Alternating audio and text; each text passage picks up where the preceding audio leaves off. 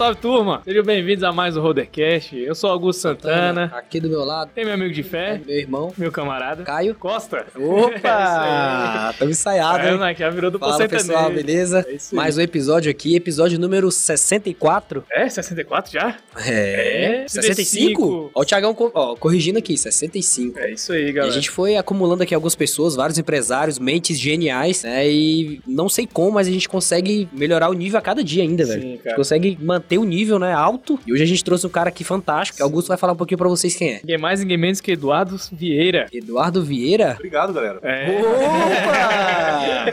Fez o suspense, o cara que será que o cara veio, né? Eu vou, vou- vou passar a bio dele aqui. É que é um tanta prazer coisa. estar aqui com você. Eu não consegui memorizar, mas vamos lá. O Eduardo Vieira, ele é advogado, né? Ele é sócio da Vieira e Serra. Inclusive, o Léo, que já teve aqui da Vieira e Serra, é irmão dele. Então, é de família, né? Essa, essa pegada empreendedora aí, a advocacia. Ele é presidente do, da, do- da comissão, né? Sou direito empresarial da OABDF. É isso aí. Então, ó, direito empresarial, a gente vai falar muito aqui hoje. Então, Manja nada, é só o presidente, né? entendi nada. É, ele também é empreendedor, né, cara? Aí eu vou ter que pegar uma colinha aqui. Ele- É, já faz 10 minutos de podcast só pra contar aqui os empreendimentos do, do Dudu aqui, ó. Smart Fit, Mr. Brown, Global Incorporações, Musiflex e Moai Brasil, entre outros também. né? Isso! É, porque eu acho que não coube na bio dele aqui do Instagram.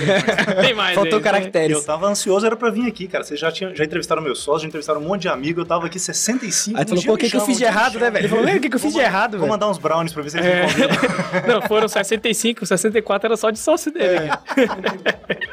Mas, do cara, brigadão aí. Acho que o tema que a gente vai falar aqui hoje é um tema é muito recorrente, né, entre os empresários, que é a questão também de você pensar em montar uma sociedade de uma forma mais juridicamente confiável e segura, né, com relação ao contrato social, acordo de cotistas, enfim, a gente vai entrar muito nesse aspecto porque quando a gente começa uma empresa a gente pensa só na parte boa, né, da sociedade, mas tem muito, muita coisa ainda, muita água pra rolar e acho que um momento crítico é quando ou você tem que fazer uma, uma separação ou até uma, uma aquisição de uma outra empresa, então eu queria que você contasse um pouco primeiro da sua história, né, dentro desse segmento, né, do empreendedorismo de um modo geral, mas também da advocacia, que não deixa de ser um empreendedorismo, né, claro que não pode ser, mas, mas é, é muito nessa, nessa pegada, assim, Dudu, assim, pra você contar um pouco mais da sua história e também elucidar muito pra gente desse assunto. Sabe o que que eu achei legal, cara? Esse tema tem muito a ver com melhoria da capacita- do ambiente negocial, capacitação do empresário, que é o propósito do Rodercast, né? Quando você traz esse bando de empresário fera que vocês já trouxeram aqui pra bater o papo sobre como é que é e tudo, tem a ver com essa capacitação do nosso ouvinte. E hoje a gente fala tecnicamente sobre acordo de cotistas e contrato social, ainda que tecnicamente peronomútil, né? Porque a ideia aqui é simplificar para que fique o mais palatável possível, mas a gente vai acertar em cheio aqui o propósito do podcast. É o meia hora de conversa, Augusto? É meia hora de conversa, né? É a meia horinha, né? Até saudoso Zé Renato falou, né? Que você tem que saber pelo menos meia horinha de conversa de cada assunto, né? Então acho que se você é empresário e você não tem nem ideia pra onde você tá indo, cara, você tá errado. Você tem que entender pelo menos o mínimo sobre sociedade, sobre contratos. Eu acho que é isso que a gente vai trazer hoje aqui. Se ele conseguir, né? Porque o cara. Será que ele consegue? Será? É claro. Em uma hora? Será? Ele Não, é o brilha, contrário. ele Será que brilha. ele tem Tá conteúdo fácil. pra meia hora? Ah, bem pra caramba.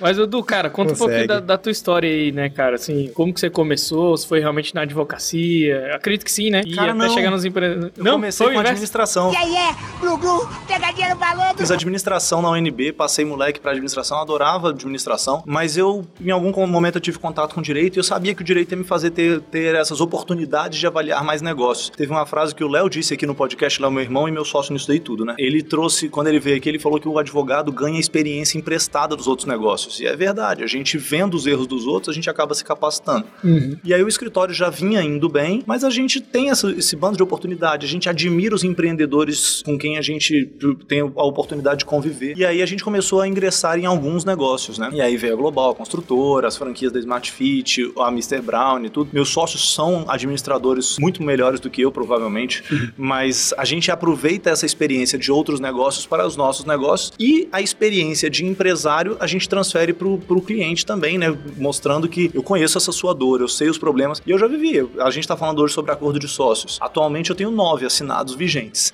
Caramba.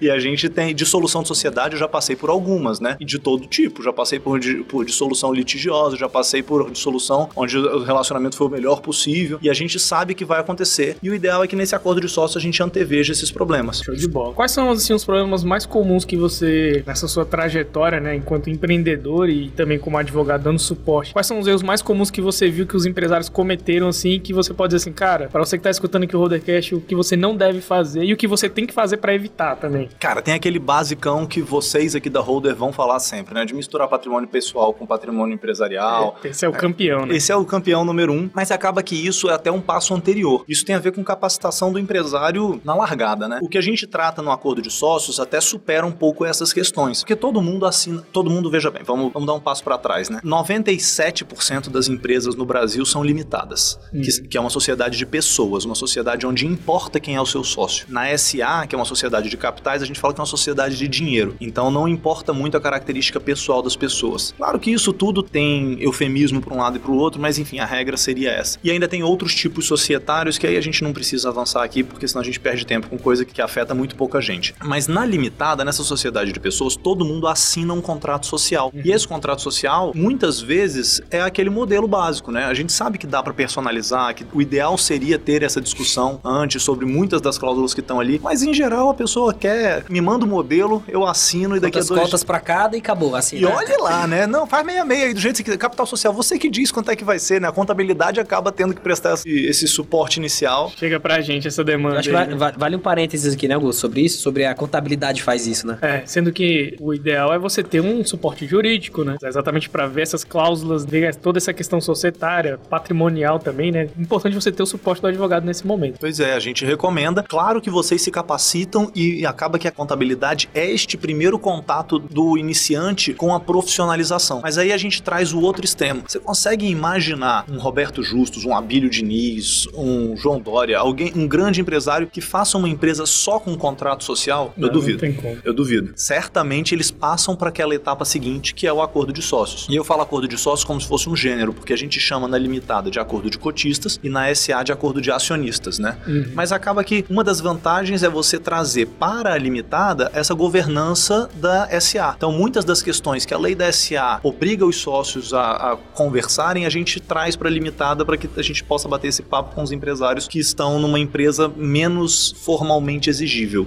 Uhum. É, então, no caso, assim, ele tem que montar um bom contrato social, né, com uma supervisão jurídica, enfim. E, paralelo a isso, paralelo não, acho que concomitante a isso, você tem que ter o acordo de cotistas, no caso, né? Esse, você... esse, esse, acordo de cotista, ele pode estar junto do contrato social ou não? Cara, pode, mas talvez não seja o mais recomendável. O momento de fazer é junto. Eu acho que o melhor momento para a gente fazer um acordo de sócios é no início da sociedade. Quando a gente assina um contrato social, vamos fazer também um acordo de sócios. É o momento da lua de mel, a gente tá casando, é o momento da gente tá batendo esse papo. O Rafael aqui da Roda, né, tava falando com a gente antes, falando que. Ah, como é que era aquela frase que ele tava falando? De faça. É, você faz como se fosse pro seu pior inimigo, porque vocês nunca vão deixar de ser amigo, né? Você é, sempre ser sócio, né? É já isso. faz pensando que ele vai ser o maior FDP contigo, que vai te ferrar, e aí você já vai estar tá pronto para isso. Né? E gente, é um momento de prova de fogo, né? Porque você coloca os sócios para discutirem sobre problemas que provavelmente nunca ocorrerão. É. Mas vamos discutir e se isso acontecer, como é que vai ser? E aí a gente vai antecipando esses problemas, porque quando eles surgirem, não serão mais um problema. A gente discutiu isso quando estávamos numa lua de mel, no momento de composição, no momento em que a gente estava sonhando com o futuro da empresa. Depois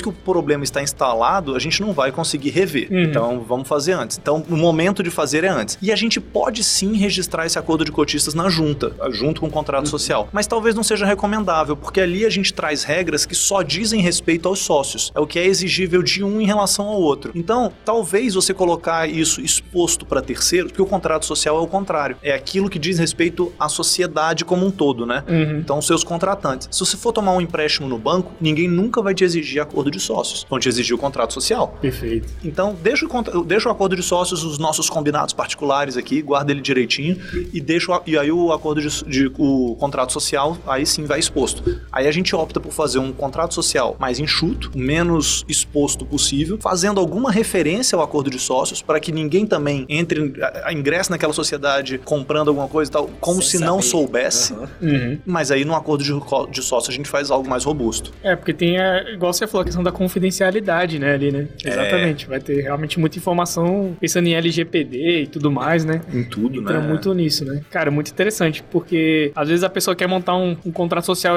muito completo, muito complexo, enfim, acha que tem todas as amarras, mas sendo que tem um instrumento ali que também pode fazer ser um documento auxiliar ao contrato social, né? É, e eterno sob medida, né? Não tem, não é, não é roupa de bacia, não. Hum. Você, não adianta você também querer uma governança absurda, querer um monte de cláusulas e o contrato é entre marido e esposa. Você fala, cara, de verdade, se- se- será que vocês precisam dessa questão toda aqui de a prestação de contas vai ser feita desse. Você vai exigir isso no É dia porque a é dia? tudo da mulher, né, cara? É verdade. De que Quer que dizer, às adianta, vezes né? não. A gente até brinca com os amigos nossos, até contadores também, né? Que as mulheres são sócias, né? Inclusive a gente admira muito, né, o Rafael? O Rafael tá no back office. Cara, como é que eles conseguem ter uma sociedade com a mulher? Mas fala, não, cara, mas beleza, porque metade, metade, né? Mas a sua metade é dela, então. Não, e você já não manda nada em casa, o que, que faz diferença no trabalho também, né? Será, será que a André é dona da Holder? Ela é dona do dono, né? É, ferrou tudo, né? Tá bom, né? Muitas vezes, quando a gente faz acordo de cotistas, e é legal, a, a gente. Uma das questões fundamentais da gente tratar é o momento de dissolução, né? Sim. Porque em, em algum momento pode ser que alguém morra. É, acontece, isso, né? Acontece. Inclusive. É, é raro, mas acontece muito. mas pode ter morte, pode ter um evento de divórcio. E como hoje em dia o regime legal é o de comunhão parcial, tudo aquilo que foi adquirido na constância do casamento pertencerá também a- ao, ao cônjuge. Então eu não sei se é o caso do Rafael, mas se ele casou de- e constituiu a holder depois de ter casado, ela é dona assim um pouquinho da holder, né? É. E aí, no momento de. de- vamos, vamos, não vamos querer. Vamos pegar ele que não tá na mesa e a gente fala do divórcio dele, né? Pra gente não falar dos nossos. Sim. Boa. É não, Rafinha? Sócios lá estavam quase morrendo, o cara tava arrumando até um marido pra minha mulher. Meu Deus. É. É, Eu- é, o cara tava é legal, arrumando hein? pretendente no processo Então, seletivo. Estão preocupados com a continuidade do negócio. A gente olhava se ele tinha CRC Cara, ativo. tava, teve, teve episódio do acidente dele que foi bem grave, né? Assim, e aí traumático pra caramba. Aí quando ele voltou, né? Recuperei, eu guardei a piada, né? Falei, "Ah, se ele ficar bem, eu tenho a piada pronta. Se quando eu encontrei ele, eu falei assim, bicho, mas podia ficar tranquilo, velho. Que eu já tava atrás de alguém já pra cuidar das tuas filhas. Trabalhador. Fica Um cara tranquilo. trabalhador pra A cuidar da roupa. olhar. Cara, já tava atrás já, fazendo processo seletivo já pro, Obrigado, amigo. Você é um amigo. pro marido pra Thaís. Então, mas vamos pegar o, vamos pegar o, o- o exemplo do marido da Thaís. Se, se o Rafael morrer, a gente tem que pensar num jeito de remunerar a Thaís das, pelas cotas dele, para que as filhas dele possam continuar comendo sucrilhos quelos, tomando danoninho, fraldas pampers, aquela história toda, né? E pra Disney todo ano, né, Rafael? A gente tem que se preocupar com a forma de pagar. E aí, eu nem sei por que, a gente começou falando sobre isso, mas eu me perdi na Falando piada caso dele. de, em, em caso de morte, né? de- É. De, de sócio dentro de um. Então, aí a gente tem que se preocupar com esse valuation, com essa forma de saída. Né? A dissolução parcial pode acontecer, então, não só em caso de litígio, mas também em caso de, de, de morte, ou eventualmente a gente vai ter que valorar aquelas cotas de alguma forma para pagar o- a, a esposa, ou o cônjuge, né? A gente tá trazendo esposa porque foi o exemplo do Rafael. Mas se for assim, de que forma vai ser feito esse valuation? E como é que vai ser pago? Isso tudo a gente pode fazer antes e, eventualmente, a gente já pega, sim, o, a, a- a- a assinatura dos cônjuges como interveniente anuente, né? Porque aí eles também estão vinculados àquilo, né? Então daria pra deixar um valor prévio, vamos dizer assim. É o ideal, cara. Porque assim, a gente tem o Código Civil tratando sobre que o momento da dissolução, ele traz regras muito rígidas, né? No momento da dissolução vai ser feita uma apuração de haveres e depois de 60 dias tem que ser pago. Só que esse termo, apuração de haveres, vocês sabem melhor do que eu, é amplo pra caramba, cara. Como é que é feita essa apuração de haveres? Quais são os critérios? Se é um fluxo de caixa descontado, qual é a taxa de desconto? Qual é o WAC que a gente vai usar? Então, o mais confortável possível é a gente ter aqui a regra estabelecida sobre como vai ser feita a apuração de haveres, contando com os interessados assinando, né? Se possível, ainda o cônjuge também, os, esses terceiros interessados diretos, não que seja necessário, mas se a gente puder, quanto mais segurança a gente trouxer, melhor, né? Entendi. É, eu vejo que tem que ter muita prudência, né? Em todos os passos, né? Uhum. Ser muito pessimista, né? Pensar no pior sempre e estar preparado. Mas é o trabalho do advogado, né? Ser pessimista. Muito bom, muito bom. Essa, essa é a E frase se, muito boa. né? Advogado, e se? Não, e se, e se, E é- se? É bom pra, pra ter um seguro, na verdade, né? Sobre isso tudo. Igual, por exemplo, a gente conversa muito sobre essas questões, tipo, ah, vou trazer pra mesa aquilo que pode acontecer de pior. Às vezes a- a- o empresário ele pensa, pô, mas você acha que eu vou fazer isso com você? Não sei o que. Não, não precisa disso não, cara. A gente é amigo e tudo mais. Cara, eu não vou deixar de ser seu amigo porque eu tô colocando isso aqui no papel, cara. Exatamente. Isso é pra nossa segurança e pra que se um dia acontecer a amizade continua. Aí tem aquela questão, não, eu vou pelo que tá no contrato. Aí, eu, cara, não, você tá apelando comigo. Também tem essa questão muito cultural nossa do brasileiro, Se eu né? tiver que olhar o contrato, acabou a amizade, né? É, não, mas tem a gente já tá, a gente tá arrancando esparadrapo antes. A gente vai botar na mesa todos os problemas. Sim, sim. Mas é bem interessante essa questão de realmente você saber quanto que vale também a empresa, né? Pra ter muita, muita noção de que, tipo, o valor no, no tempo, a metodologia correta, né? Senão fica um pouco subjetivo, né? Tipo, ah, pra mim vale tanto, pra mim vale tanto, não, pra mim vale Tem muito. muitas coisas que a gente faz aqui, né? Assim, a gente, primeiro, essa fórmula de metodologia a gente usa muito para o momento de dissolução parcial da sociedade, principalmente nesses eventos de divórcio, morte e tudo. A gente- eu gosto de colocar no momento de, de litígio, a gente usa outras cláusulas que a gente chama de deadlock provision. Por exemplo, a gente tem a cláusula de shotgun, ou então a cláusula de one pick other chooses. E eu vou trazendo isso tudo assim como forma É, de fomentar a discussão. Deadlock Provision. São- é cláusulas de solução de conflitos, se você for fazer uma tradução não literal, né? Deadlock, trava de morte. Trava de mão, certeza. O shotgun é o seguinte: tudo isso tem a ver com aquelas brincadeiras de infância, né? Se você for pegar o direito societário legal é esse. Aham. Mas, assim, o shotgun é o seguinte: eu vou dizer o preço e eu vou dizer a forma de pagamento. E você, meu outro, supondo que somos dois sócios na mesa, você vai me dizer se você compra ou se você vende naquele, naquelas condições. Uhum. Então tem que ser um valor que você de fato considere justo, que você esteja disposto a pagar e que tudo bem se você tiver que vender por aquele valor. Então é uma cláusula que, para solução de conflitos intransponíveis em dois sócios 50 a 50, é o melhor modelo. Entendi. Outra, e a gente já passou por isso. A gente passou por isso com um cliente da Holder, né?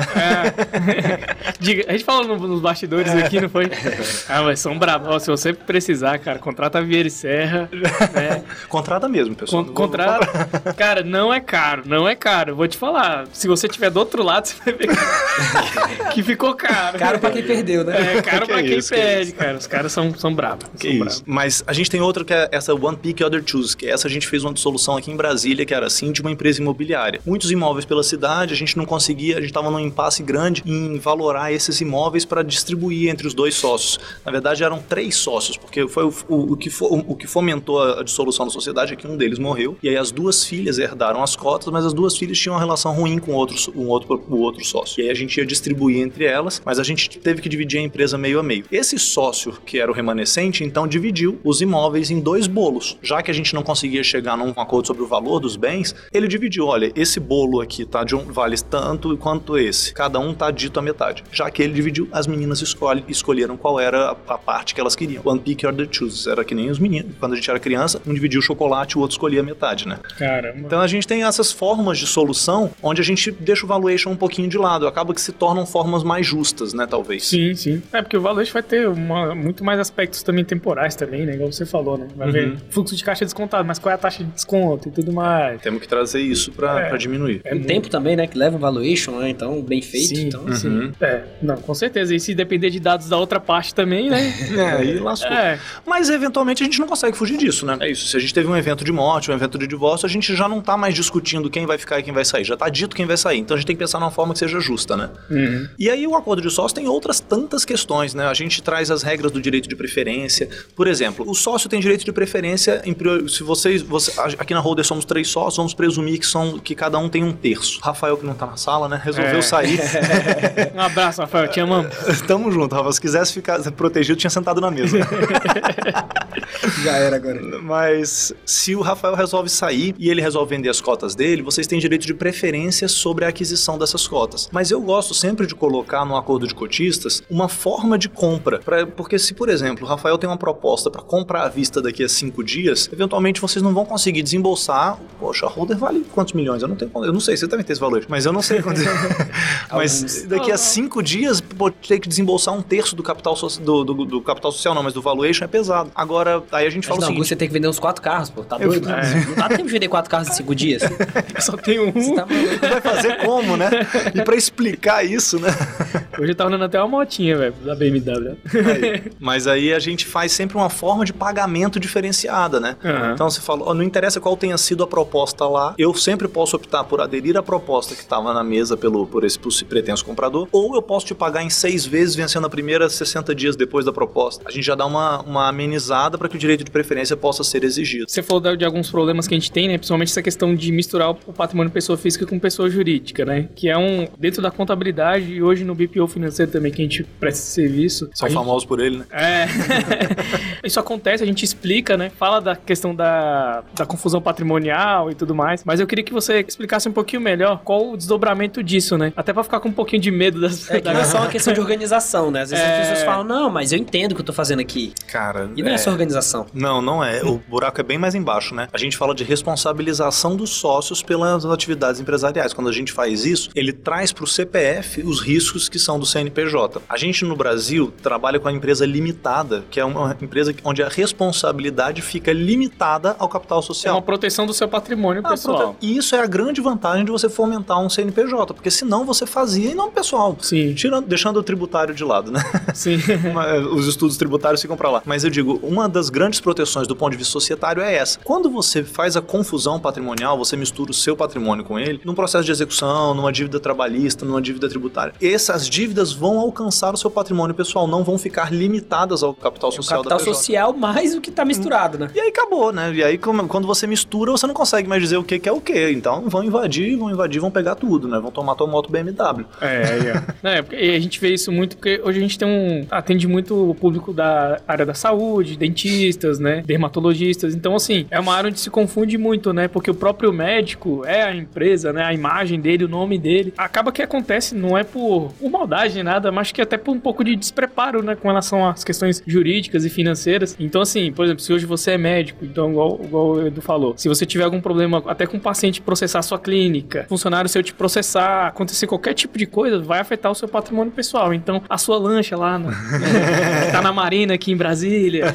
a sua, a sua BMW, o seu Porsche, pensa neles, cara. Se você fizer isso, vai chegar até o seu patrimônio. Cara, é, eu acho que o problema é que esse pessoal da área de saúde, é assim como no direito também, tá? Muitas vezes o advogado também tem esse problema, embora saiba dos riscos, mas ele é muito mais um artesão do que um empresário. Ele tá muito mais preocupado em desempenhar aquele trabalho de uma forma excelente, como se faz, do que em gerir a, a empresa como um todo, né? E aí ele acaba deixando de lado esses requisitos que ele sabe que são importantes. O médico é uma pessoa instruída, ele sabe que é importante. Mas aí o dado... Né? Poxa, isso não tá em discussão, né? Agora, um dado alarmante é que hoje eu acho que 7% dos médicos serão processados por erro médico em algum momento da sua carreira. Então, além desse- dele, dele ter que ter um, um seguro de responsabilidade civil, Mais um ponto aí, né? é legal a gente tá, tá bem calcado, talvez até em proteger o patrimônio dentro de uma outra estrutura, como uma holding, por exemplo, ou alguma outra estrutura. Mas ainda mais importante essa questão da confusão patrimonial para alguém que desempenha a sociedade com esse viés de pessoalidade. Sem dúvida. A gente até deixa algumas dicas, né? O primeiro passo que a gente sempre fala para os nossos clientes, até a gente já falou em palestras, sempre fala nos nossos conteúdos, define um prolabore ali para você, até para você já ter uma previsibilidade sua dos seus rendimentos, né? De quanto que você vai receber e as suas despesas, previsibilidade para a empresa, que ela vai saber quanto que teoricamente ela vai ter que desembolsar todo mês, e ali você já começa a receber todas as suas consultas. No caso, a gente falando muito para a área da saúde, né? Sempre pela conta PJ, não recebe na sua conta pessoa física, não faz pagamentos da clínica na pessoa física. Enfim, realmente separa que isso vai trazer uma, uma previsibilidade e uma segurança também, né? E até questões também tributárias também, de você começar a con- contribuir pro INSS, né? Pensando mais no longo prazo, né? Porque a gente até já fez um podcast aqui sobre direito previdenciário, né? Ah, é? É, contando pra galera assim, pra poder fazer um planejamento, né? Claro que a gente sempre empreende, nunca pensa, ah, vou depender do INSS. Mas, cara, é uma renda passiva que você pode ter lá na frente. Você pode abrir mão de, de horas de trabalho ali, que você não vai precisar mais fazer, que você vai ter uma um rendimento ali. E também questão de seguro, né? Pra, pra, pras mães também, né? Que tem licença maternidade, enfim, auxílio doença e tudo mais. Então, ainda, ainda faz sentido, né? Você ainda pensar nisso como uma, uma fonte de renda a mais pra sua aposentadoria, que você não vai conseguir ter a pegada empreendedora com 90 anos. Ou mesmo a questão do tributário, né? Como a gente Sim. foi falando, né? Assim, o médico, se ele passa a receber receitas na conta de pessoa física dele, a gente vai falar de imposto de renda que vai chegar a 27,5%. Exato. Se ele tá dentro de uma atividade de lucro presumido, isso cai, assim, para menos da metade, né? Com um pouquinho de. Vocês são muito melhores do que eu nisso, mas, assim, com pouca engenharia, isso dá uma melhorada muito boa. Sim, e hoje a área da saúde, até odontologia, enfim, já consegue diminuir a presunção do lucro presumido. Então hoje a gente até. Serviços hospitalares, Sim, gente vai você, por aí, né? você entra como serviço hospitalário, você cai de, de 32% para 8%, né? Se não me engano. CSLL aí, imposto de renda, vai, vai então, tudo. hoje a gente almoçou, né? Taguatinga, a gente tava com o dentista e a gente explicou exatamente isso pra ele. Falou, cara, eu não sabia que dava pra fazer isso. E depende de uma organização empresarial para além do societário, porque é isso. Aí ele precisa estar Uhum. com uma contabilidade boa do lado para saber emitir a nota do jeito certo, para que isso possa ser um benefício aproveitado. Então, isso tudo é um. Você cria um ecossistema de soluções que vão facilitar a vida daquele empreendedor, né? Quando Pois você coloca um, uma assessoria jurídica, com uma contabilidade ali é, juntos, né? Uma assessoria financeira, enfim. Bota o cara para assistir Rodercast toda semana. É, exatamente. exatamente. Então isso tudo entra no, no- nesse rol. Eu acho que é importante também, cara, eu acho que é um gancho interessante pra gente falar de franquias também, né? Essa relação que a gente tem É. entre o franqueado e, e Exato. a, e a franqueadora. É, é muito próximo disso também, que como você falou. Existe dentro da- de franquias, né? Eu Não sei se vocês também trabalham com franquias, mas enfim, existe, existe o contrato de franquia, existe a COF, né? A circular de oferta. Também tem na internet, como qualquer contrato social também. Também, você também existem modelos na internet, só que a gente sabe que é muito complexo, né? Existem vários conflitos que podem existir e uma quebra de contrato, ou sei lá, alguma, alguma parte era responsável por alguma coisa e não fez. Então, assim, cara, existe muita, muita, muita briga judicial dentro de franquias. Então, assim, a gente volta até pro começo também, quando eu falo, cara, você vai franquear o seu negócio? Invista em um bom advogado. Até falo, né, vocês falaram vários termos e tal, CSSL, presunção e tal, de, de imposto, parte tributária. Cara, o empresário não precisa saber de tudo isso. Ele precisa entender o que que é, Meia horinha lá, né? meia horinha, Melhorinha. e contratar a pessoa certa pra É isso. isso. É isso. Contratar a pessoa certa. Contrata roda, Contrata contrata e VLC, serra, vai contrata ficar roda. bem, cara. Cara, é isso. Aí o pessoal fala, cara, cara, você virou sócio de empresa de contabilidade, você é contador? Eu falei, não. Ó, eu fiz, eu fiz administração antes de fazer direito, né? Eu fiz também na UNB, sabia? Eu também. Eu te falei, é. Eu Você sou um falou, fez pouquinho mais velho, não vou confessar lá. aqui, não. Mas dá pra ver, pô. Que cara mais engraçado. Toda vez eu pergunto qual a sua idade, a pessoa, independente da idade que ela fala, eu falo 15 assim. anos. É, fala 15 anos, eu falo, tá acabado, hein? Sempre. Pegou umas estradas A buracadas. pessoa fala assim, 80, eu tenho 80 anos, eu falo, tá acabado, hein? Andou com o pneu furado, né? Vai. Furado. Mas, cara, a gente brincava, na época não era o melhor conselho pra dar pra um, pra um menino que tava começando a administração, não, mas a gente falava, o que tem que saber de contabilidade é o telefone do contador. Só isso. Agora é WhatsApp, né? no É, caso. agora pronto, É, o resolvido. telefone pro WhatsApp e resolveu. Agora é o WhatsApp, exatamente. Então é a mesma coisa, cara. É, em todas as áreas eu acho que isso acontece, né? De as pessoas quererem acelerar o processo e acabar negligenciando a forma certa de se fazer. Uhum. Um contrato tem que ser bem feito, dentro de franquias, então, como o Augusto falou, né? Tem até um. Eu tenho um podcast também de franquias, que é gravado aqui nesse mesmo estúdio, que é o Franquias na Prática. E a gente fala bastante disso. A gente traz. é, a gente traz vários, vários, vários tipos, né? De, de pessoas envolvidas nesse sistema do franchising, franquear, Eu já ouvi, pô, eu já ouvi. O Eduardo, franqueados o Edu. Santinoni teve, É, foi bem legal. O Edu Santinoni é host também, né? É meu, do Edu e do Zé Renato, né? É São o, da Y o Consultoria. Papa das franquias, né, É, cara? então assim, Meu amigo. é a mesma Você coisa. tem cara. sócio ainda não? Não, ainda não. Ah, ainda não. Vamos arrumar alguma coisa pra gente fazer junto. Ô, Edu, tem que ser seu sócio, cara. E a base, a base jurídica ela tem que estar tem que tá segura, né, pra você fazer qualquer coisa. Não adianta nada, né, Augusto? Ah, vou fazer um baita de uma sociedade, sendo que você não tem um bom contrato de sociedade. É. Sim. Em algum momento isso pode rom- romper. E aí? Cara, e toda a estratégia uma de negócio, tudo que você fez. nisso, né, cara? Porque, por exemplo, pô, vamos supor, o Caio, pô, a gente é sócio, cara, a amizade dá tudo certo, tudo bem, mas, cara, aconteceu alguma coisa com o Caio, sei lá. Não é mais comigo. É, Às vezes é com não depende Fernanda. mais dele, é com né? minha esposa. Cara, vamos pensar uma situação até mais, mais boba, né? Vocês estão ganhando dinheiro pra caramba, daqui a pouco o Caio tá satisfeito, não quer mais trabalhar. E você ainda tá com a ambição de, de acelerar e tudo. O que começou com a mesma vontade, de repente não é mais. Hum. E aí, como é que é? Porque a gente tá numa sociedade limitada. Basta que o trabalho do Caio não é fundamental para que ele participe dos lucros. Embora eventualmente seja esse o combinado tácito entre vocês. E aí, como é que vai ser? Ele vai continuar tirando um terço dos lucros, embora ele esteja querendo ficar em casa só, andando de patinete? Não- a gente tem que pensar nesses Smart combinados. Fit 4, 4 horas da tarde. Ô, saudade do meu segundo grau. horário de herdeiro. Eu, eu gosto de falar. Que hora você malha? Pô, malho, porra, 10 da manhã. Eu falei, cara, horário de herdeiro. Lá, lá no Sucesso. Nem jiu-jitsu. sempre, né? Tem gente trabalhando. Lá no é jiu-jitsu tem um horário lá, de 10 e meia às terças-feiras. É o horário dos ricos e famosos. Só a nata de Brasília que treina Pô, nesse horário. jiu-jitsu? É. 10 e meia da manhã? 10 e meia, cara. Terças-feiras. Cadê? Vamos mandar um abraço pro Bins, que nesse horário tá andando de wake, né? É. Olá. Dá um Queremos abraço você aí, aqui, é. viu? Depende, vai ter que cancelar a aula dele de wake. É, Tem difícil. que ver. É, é, cara, isso é ser bem sucedido, velho. É.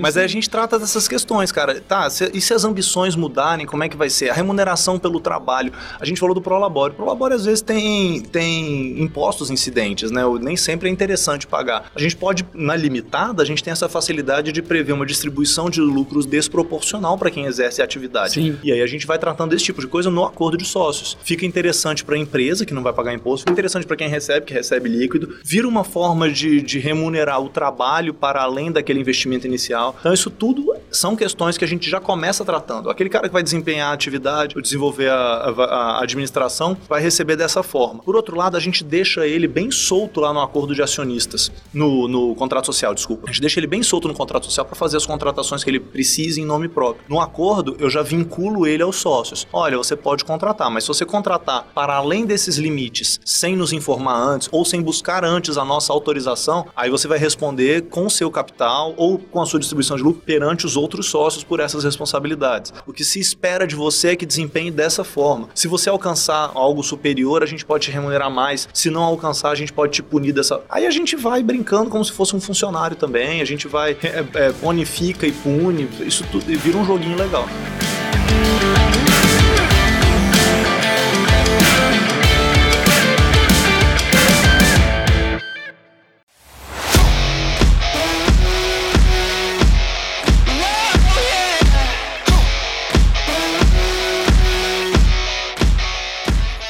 Dentro desses acordos, né, de cotistas, eu acho que tem algo que tem acontecido bastante ultimamente, né, que é a questão do sócio operador. É. Então eu acho que fica até mais importante, né, você ter esse acordo de cotista, porque às vezes a pessoa não entra com investimento nenhum. Uhum. Então realmente tem que ter essa dis- distribuição desproporcional, porque ele tem que ganhar mais, né, por isso, mas por outro lado ele não investiu. E aí, É, aí- é legal a gente falar então disso, acaba que entra a gente hoje não pode, numa limitada, aportar serviços. A gente sabe o que acontece. Sim. Mas não pode, né? Sim. Então a gente tem duas estratégias. Ou bota um capital social bem baixinho, onde é dito que ele aportou aquele valor baixinho e tal, e aí a gente faz uma, uma distribuição desproporcional para compensar essa questão, ou a gente faz essa distribuição desproporcional, ou se ele estiver aportando serviço, a gente vai ter que quantificar isso e tributar. Mas aí é, aí é a estratégia porque a gente vê caso a caso. Mas aí sim, de novo, se esse cara não aportou, ou se ele aportou pouquinho, ele tem uma participação pequenininha, 5%, esse cara não vai trabalhar todo dia dar o sangue por 5%. A gente tem que remunerar ele com um percentual diferente. Aí vem pro acordo de cotistas. E o que que é esse trabalhar diferente? Aí a gente coloca lá o que que é que se espera dele. É, é importante também definir, porque muita gente acha que o, o sócio, em algumas sociedades, né, é o cara que vai pôr a mão na massa e tudo Uhum. mais. Cara, o conceito de ser sócio não é esse, né, cara? Você tem um cara lá que iniciou o- a, a sociedade, mas ele investiu, né, e ele tá lá como um sócio mais como investidor, ou ele pode ser um sócio operador, enfim. Isso também tem que ficar muito bem, bem é, descrito no acordo, no acordo de cotistas, né? Tem o que, o que se espera de cada um. Essas relações entre os sócios, o legal é que esteja escrito. E se por outro lado um sócio operador é um fundamento, é fundamental para o desenvolvimento do negócio, a gente pode colocar uma cláusula de lock-up, onde eu digo que ele vai ficar vinculado àquele negócio por pelo menos tanto tempo até que o negócio se estruture, até que o negócio Tá vendo vire. sair, tentar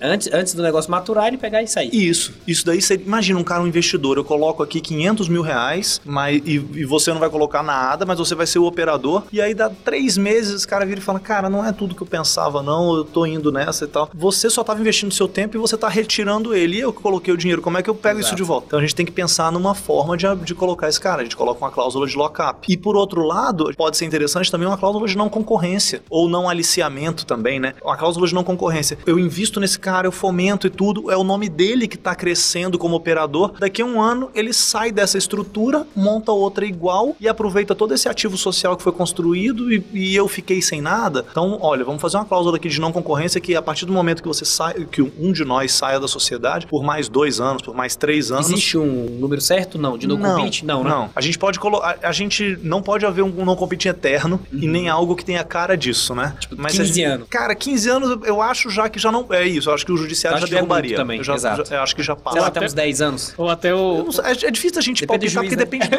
negócio também, né? até o Vasco voltar à Série A. Não, não existe eterno. Não existe. aí voltando aqui, é, tem. Não é eterno, É não porque o. Cruzeiro tá subindo, né? Até o Palmeiras ganhar um Mundial, né? Também Aí não dá. esquece. Mas a gente, sei lá, três anos eu acho muito razoável. E aí o cara não pode exercer essa mesma atividade. O não aliciamento é por outro lado, ele não pode tirar os meus funcionários, não pode buscar os meus clientes, mudar a minha relação com os meus clientes. E aí a gente traz então no compete, não aliciamento, essas questões todas. Isso, é, isso não é cláusula de contrato social, isso é cláusula de acordo de sócio. Não faz sentido pra quem tá fora, faz sentido entre, entre as partes. né? E o legal, assim, igual dando exemplo, igual você falou, cara, eu vou colocar aqui de, de não aliciamento, o cara fala assim, pô, mas você acha que eu ia fazer isso com você, cara? Claro não que precisa não. disso, cara. Não, eu sei que você não vai fazer, cara, mas eu vou colocar aqui pra você saber que eu não quero que você faça isso comigo. Só pra deixar registrado. né? eu tô pensando que você. Só pra deixar claro. É igual o Rafael falou, né? Prevendo que o cara vai ser um puta inimigo, né? Mas no final ele vai, vai pra ver que não vai precisar, né? Ah, cara, a gente tem um grande argumento, porque assim, a gente, e eu digo a gente num contexto mais amplo, a Holder, o Vieira e Serra, a Moai, a gente tem mudado um pouco da cultura empresarial em Brasília, né? Pô, obrigado aí pela, Tamo junto. pela menção. E a gente tem mudado no sentido de que hoje em dia se vê muito essa questão da. Quando a gente cria uma empresa, a gente já pensa em equity, em participação. Aí quando a gente está escrevendo esse acordo, a gente vira e fala: cara, esse é um acordo para além da nossa relação. Eventualmente, essa empresa no futuro vai ter um investidor, vai ter um outro sócio.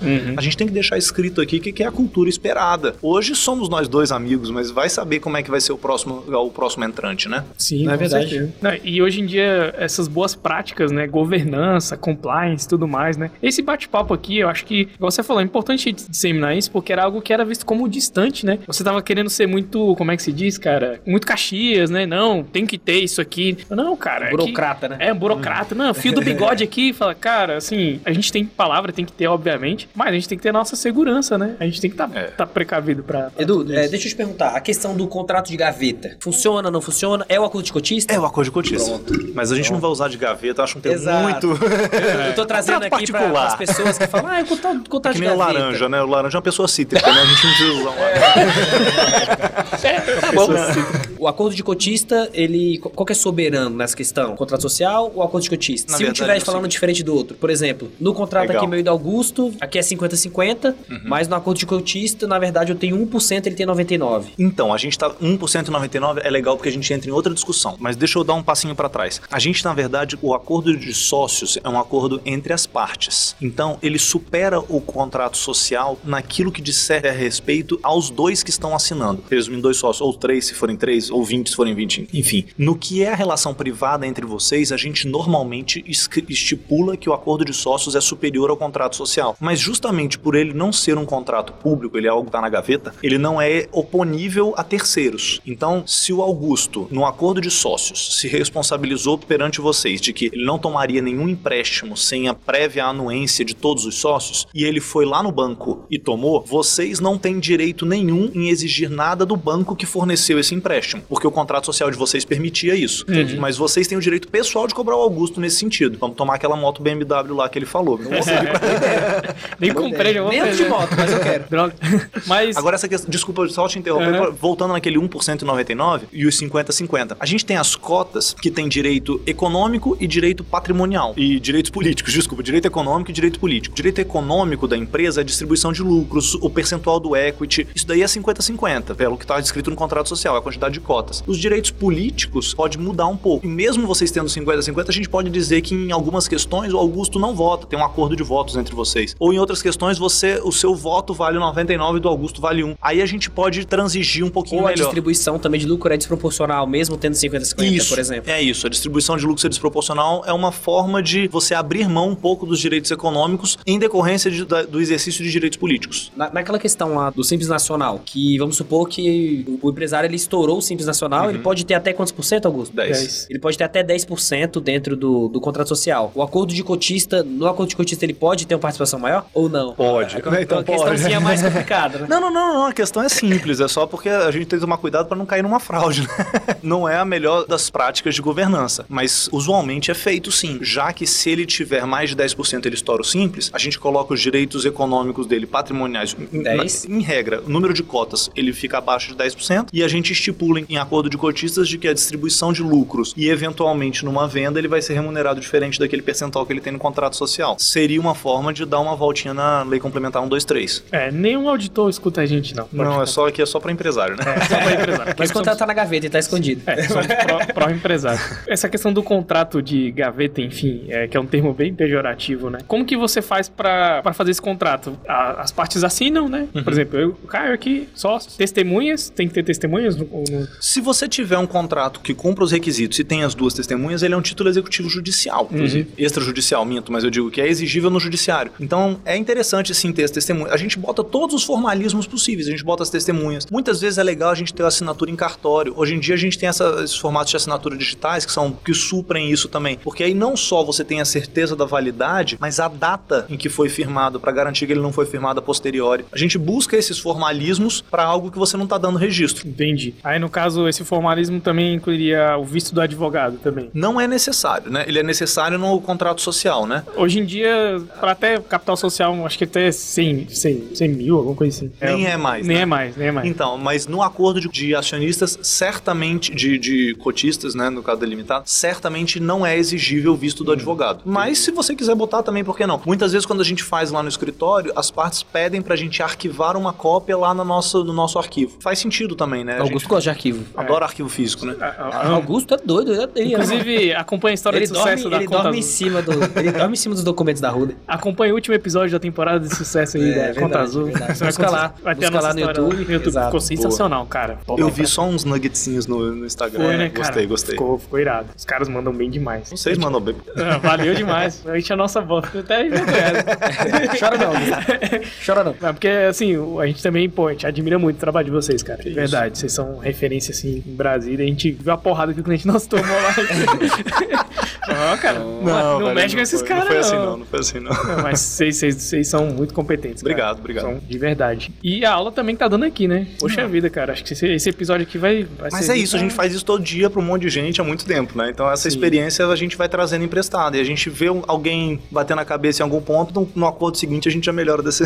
vai, vai trazendo E tudo. dentre desses, desses conflitos que aconteceram as, as oportunidades de entrada de vocês, foi mais ou menos Não, assim? não. Não só conflito, mas sei lá, tendo um acordo de cotista aqui, tantos por cento. É, agora quanto o- é que é isso aqui? Quiser Agora o entrar. Dudu empreendedor agora. Vamos falar Vamos sobre. Muda- Troca a camisa aqui, troca, tira o paletó, né? tira. Só advogado entre Já tô gravata, Aqui, abre né? três botões aqui, deixa aberto no peito. Dudu e o Léo, né, cara? É a dupla, né? Vocês investem sempre em. A gente combina de entrar sempre junto, né? Porque aí Legal. se um tá fora da- do, do escritório cuidando de outra coisa, o outro não fica enciumado, né? Ele tá cuidando Sim. pros dois. Não, e até a energia de vocês. Vocês são sócios, né? Tipo, você depender sua energia pra um empreendimento que não tá o seu irmão, não faz sentido É. pra vocês, né? É, é isso. Esse é o nosso combinado prévio e a gente participa igual em tudo também, né? Irado, cara. Aí é, aí é acreditar que o outro tá trabalhando igual. É. O, o Gui e o Léo também seguem muito essa, essa, essa sistemática. Cara, também. eles são muito amigos nossos, né? O Gui e o Léo. E eles têm uma política mais legal, porque eles, na verdade, conseguiram distribuir o trabalho também, Sim. né? Foi cada um pra um lado e eles continuam sendo sócios em tudo igual. Achei ainda mais maduro do que eu e o Léo. É, é. Eles Vai, são fera, eles são fera. vai ter spoilers aí em breve. Eu já recebi. É, né? Eu já tô sabendo. eu já tô sabendo. Pô, tá, o acordo de cotista passou por ele, né?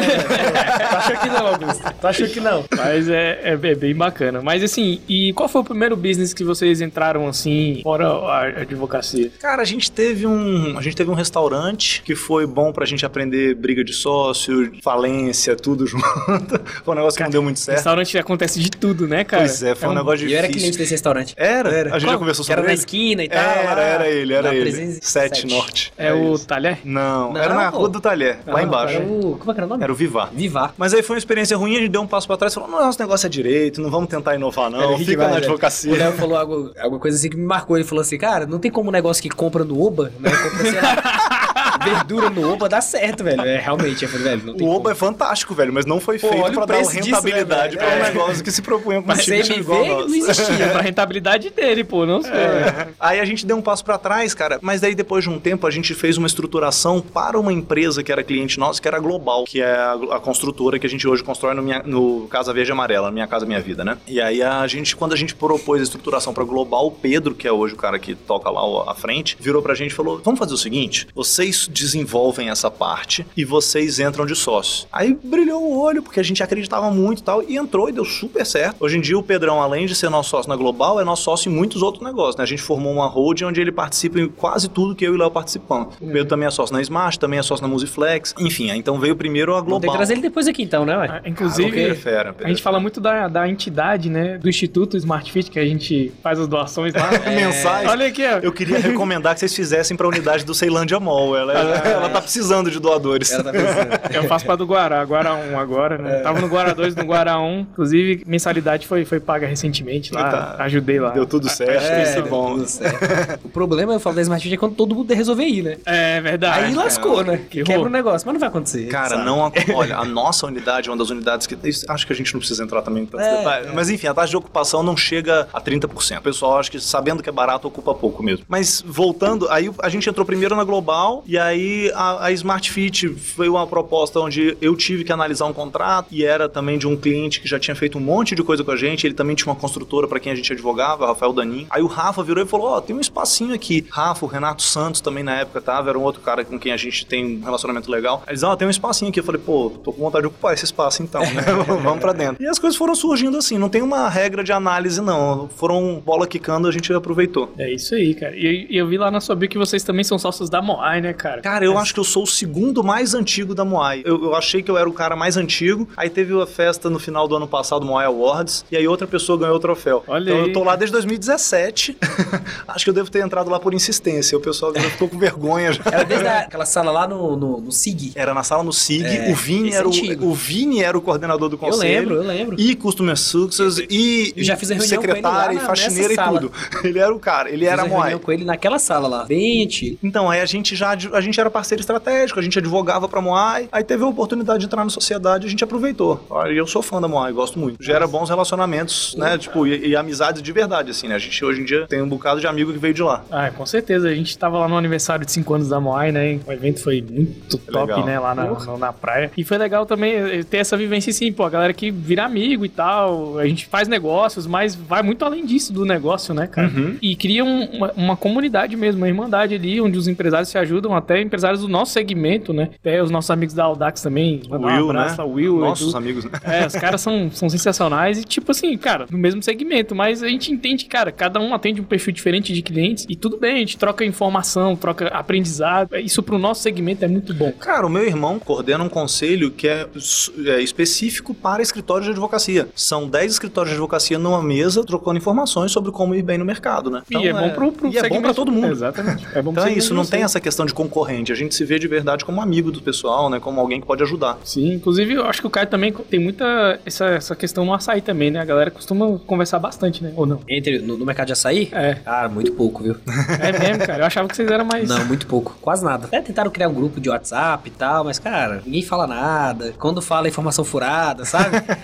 Notícia de Então, ontem. É, notícia de ontem. No de suplementos também. É Pelo mesmo? contrário, se a galera se juntar, eu acho que a galera se mata, pra te falar a verdade. Cara, eu não sabia que era assim. Eu tenho poucos relacionamentos, assim, mas sim, eu fico mais por fora mesmo, tô tocando É. outras coisas. É, um segmento que eu Nada contra é ninguém, não sou jeito, inimigo de ninguém, né? Mas. O segmento que a galera é bem unida é dos hambúrgueres, né? Hambúrguer. Cara, demais. O Cirano, né, meu parceiro do Mits, manda um abraço pra ele aqui. Ele disse que Me amarro. É sinistro, velho. É tipo, é coisa do tipo, cara, eu tô sem carne aqui, beleza, cara. Pega aqui na minha loja e entrega aqui pra mim, vamos trocar pão. Cara, a que galera se legal. ajuda mesmo. Eles têm encontros é, presenciais recorrentes, assim, que a galera junta pra comer hambúrguer, né? Eles vão ali alguma hamburgueria e tal. Ele falou que não tem essa não, de tipo esconder número, nada. É todo mundo junto. E faz sentido, né, Ele cara? fala Porque muito, ele cresce cara, o setor, né? Ele falou, nosso concorrente é pizza. É Nosso isso. concorrente é sushi. Outra galera que estiver comendo hambúrguer e estiver aqui dentro da gente, tá ótimo. E- Vamos e a- fortalecer isso aqui, deixar e a- mais interessante o mercado. E se você for parar pra pensar, cara, o mercado é gigantesco. Você não tem braço pra atender aquele mercado todo. Impossível, né? E- Então, por exemplo, o seu é excelente e tal, mas o cara que tá lá em outra satélite, por exemplo, é muito ruim. O cara vai pensar, pô, o Mário dos Hambúrguer é ruim aqui em Brasília, não peça hambúrguer aqui não. Ou seja, você acaba perdendo também, né? Pensar nisso, né? Um pouquinho mais de humildade também, acho que é importante. É, sim, né? mas eu Generosidade. Eu tem falo sempre no meu nisso, negócio é legal, porque assim, não existe um processo, um, um case onde não tenha um advogado do outro lado. E é legal que a gente brinca que é como um jogo de tênis. Se o outro tenista é bom, é mais fácil trocar bola. Então eu prefiro ter um cara capacitado do outro lado, porque a gente consegue discutir num nível mais rápido. Sai da sua num- zona de conforto. É, não, e eu digo, a gente discute num nível melhor. Ele entende quais são os riscos, não tem aquelas ameaças. Porque no meu, o, um grande risco da- de uma dissolução de sociedade, que é uma situação chata que a gente vive, é do outro lado ter um- alguém que tá querendo discutir como se fosse direito de família, tá querendo saber quem tem razão. Quem tá, a gente tá tratando de dinheiro aqui, cara, vamos resolver. Vamos antecipar essa conversa, né? Num M&A, por outro lado, a falta de experiência faz o cara se retrair tanto, que aí ele pede- começa a pedir garantias demais no contrato, deixa de atender algumas questões que eu peço que não teriam compro- comprometimento pro cliente dele. Então é melhor se do outro lado for alguém bom. Com certeza, com certeza. Tem algum outro negócio aí também, que eu acho que passou batido. Deixa eu ver aqui. São tantos, cara. Musiflex. Musiflex é uma franqueadora. Franqueadora, Franqueadora? BSB Musical e Musiflex.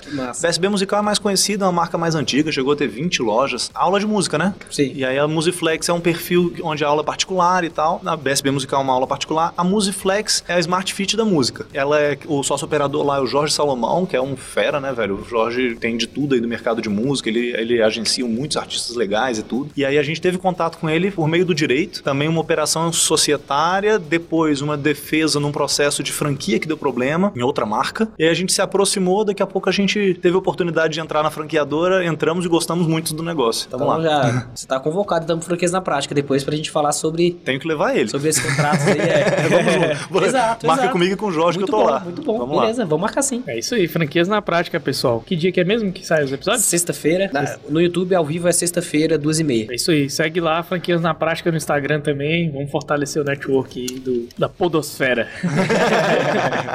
Cara, Edu, muito, muito bom mesmo o bate-papo, achei sensacional. Cara, foi um prazerzão da minha parte. A gente conseguiu falar de um bocado de coisa. Tem um bocado que a gente não conseguiu falar, mas é legal que a gente fomenta isso pra depois. Parece Sim. que, parece que a gente treinou antes, né? A gente falou com ele que gente- sobre o que, que a gente falar e tal. O cara nem trepidou, né? É, Que É isso, tipo papum, aqui- papum, papum, papum, papum. Eu falei, Caraca, calma aí, velho. Dá Cara, pra eu fazer falo- parte 2, parte É, 3, tá isso aí, com certeza, cara. Porque é, é um tema assim que, velho, não tem. Ele tem muita, muita demanda, né? Tem, muita demanda mesmo. E deveria ter mais, né? Quanto mais pessoas se preocupassem com bom momento de entrada, melhores seriam os momentos de saída. Que vai acontecer de algum jeito, né? A empresa ou ela fale, ou ela quebra, ou ela fecha, ou ela será sucedida ou dissolvida. São os três momentos que ela tem. Em algum momento isso vai acontecer. É melhor a gente antecipar. É, Até pro empresário também, né? Ele vai gastar menos também no começo, né? Do que na certeza. saída. E menos dor de cabeça também. E a é velocidade, que é o que interessa, né? Esse, o Flávio Augusto fala muito disso, né? Também, né? Já se, se preparar o poder do equity e tudo mais. É, ele copiou de mim. É, foi mesmo, foi mesmo.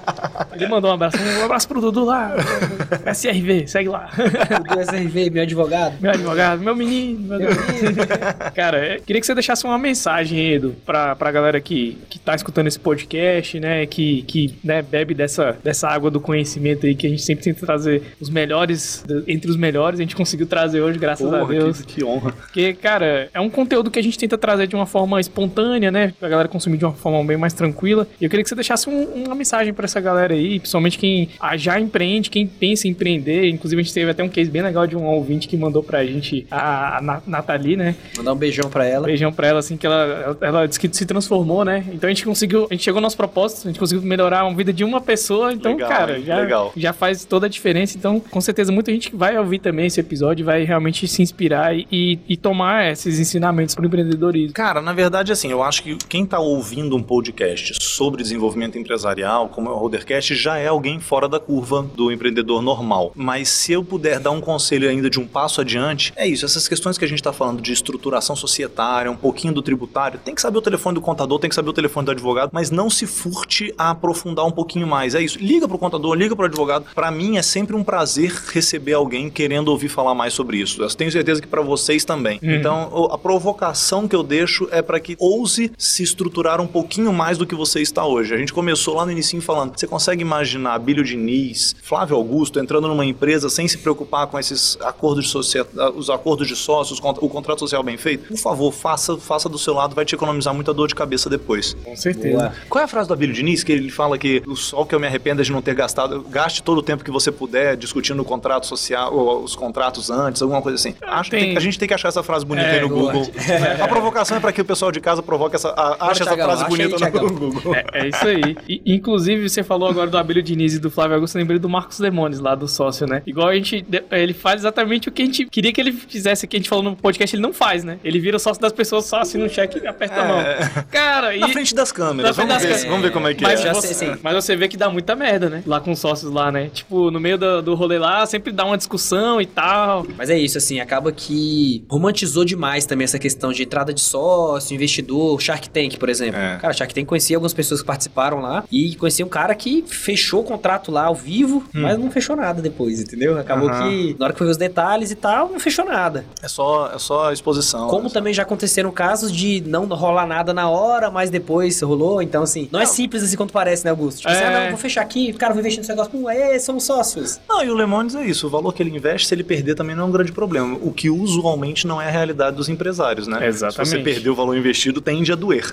É, É, tem é uma vida, né? Igual a gente fala até nas franquias também, né, cara? Geralmente a pessoa deposita a eco- economia de uma vida inteira, cara. Então tem que tomar muito cuidado, tem que ver todos esses detalhes bem bonitinhos aí. E, cara, vamos seguir pra reta final aqui então do nosso bate-papo, né, Caio? O nosso. Que bate-papo. É, que aula, Segue né? nós agora? Segue nós depois desse MBA aqui, né? Que isso. Então vamos lá, seguir nosso convidado aí, galera. É arroba DuduSRV, Exatamente. certo? No Instagram. Instagram. As empresas, vamos lá, vamos ver se ele Vamos sabe. lá. ver- Poxa, Arroba, arroba Vieira e Serra, Vieira e Serra, o escritório É só de advocacia. Serra? Só Vieira e Serra. beleza? Global Incorporação. Franquia Smart Smart, Fit, não né? tem, né? Smart Fit. é. Smart Fit é geral. Instituto Smart Fit. Instituto- arroba Mr. Brown, que a gente também usa a marca da, da fábrica, que é arroba Confê. Tem a arroba Musiflex e Moai Brasil. arroba Moai.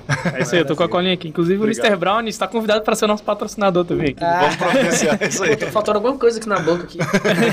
Inclusive, aproveitando aqui, ó, Açaí Puríssimo aí, você que não conhece ainda Seja um Açaí Puríssimo. franqueado de sucesso. Seja um franqueado Estamos aqui, em ó. expansão. Estamos em expansão, a açaí que mais cresce no Distrito Federal, Bora né, pra Caio? cima. Inclusive, é nosso patrocinador aqui do Rodercast, nosso parceiro aqui, Caio Costa, é o fundador e idealizador da marca. É uma franquia que segue todos esses parâmetros que a gente conversou aqui, né? Tem a COF, Base jurídica. É. jurídica, É um case contábil. legal de Brasília, né? Cara, o advogado, pra Legal. você ter ideia, que eu contratei na época, é o advogado da ABF. Legal. Né? Então, pô, eu, eu, eu Você se realmente me preocupou preocupei de na fato época. em ter alguma Exato. coisa bem feita, né? Isso é importante. Então, é isso aí, cara. Você que quer empreender, né? Tirar a sua ideia do papel num negócio validado, juridicamente testado, financeiramente viável também. Aqui aqui o Açaí Puríssimo, né? A gente pode, pode deixar um link na descrição do episódio aqui, né? Sejam franqueados. açaipuríssimo.com.br barra franquias. É isso aí. O nosso segue nós, né, Caio? Aqui da, do Rodercast. Vamos lá, arroba Rodercast no Instagram, arroba Augusto Contador, É isso aí. arroba Caio Costa com Y, arroba Rafael Cam...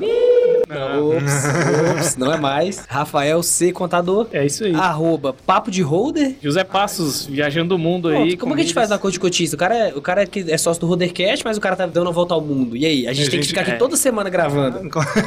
Como, se fosse ruim, né? A gente gosta. e aí, como é que O é isso? problema é. Vamos resolver esse negócio Vamos aí. resolver, o cara Desliga só- a câmera aí que eu vou falar umas dicas pra você. As cotas de patrocínio estão chegando aqui. cara.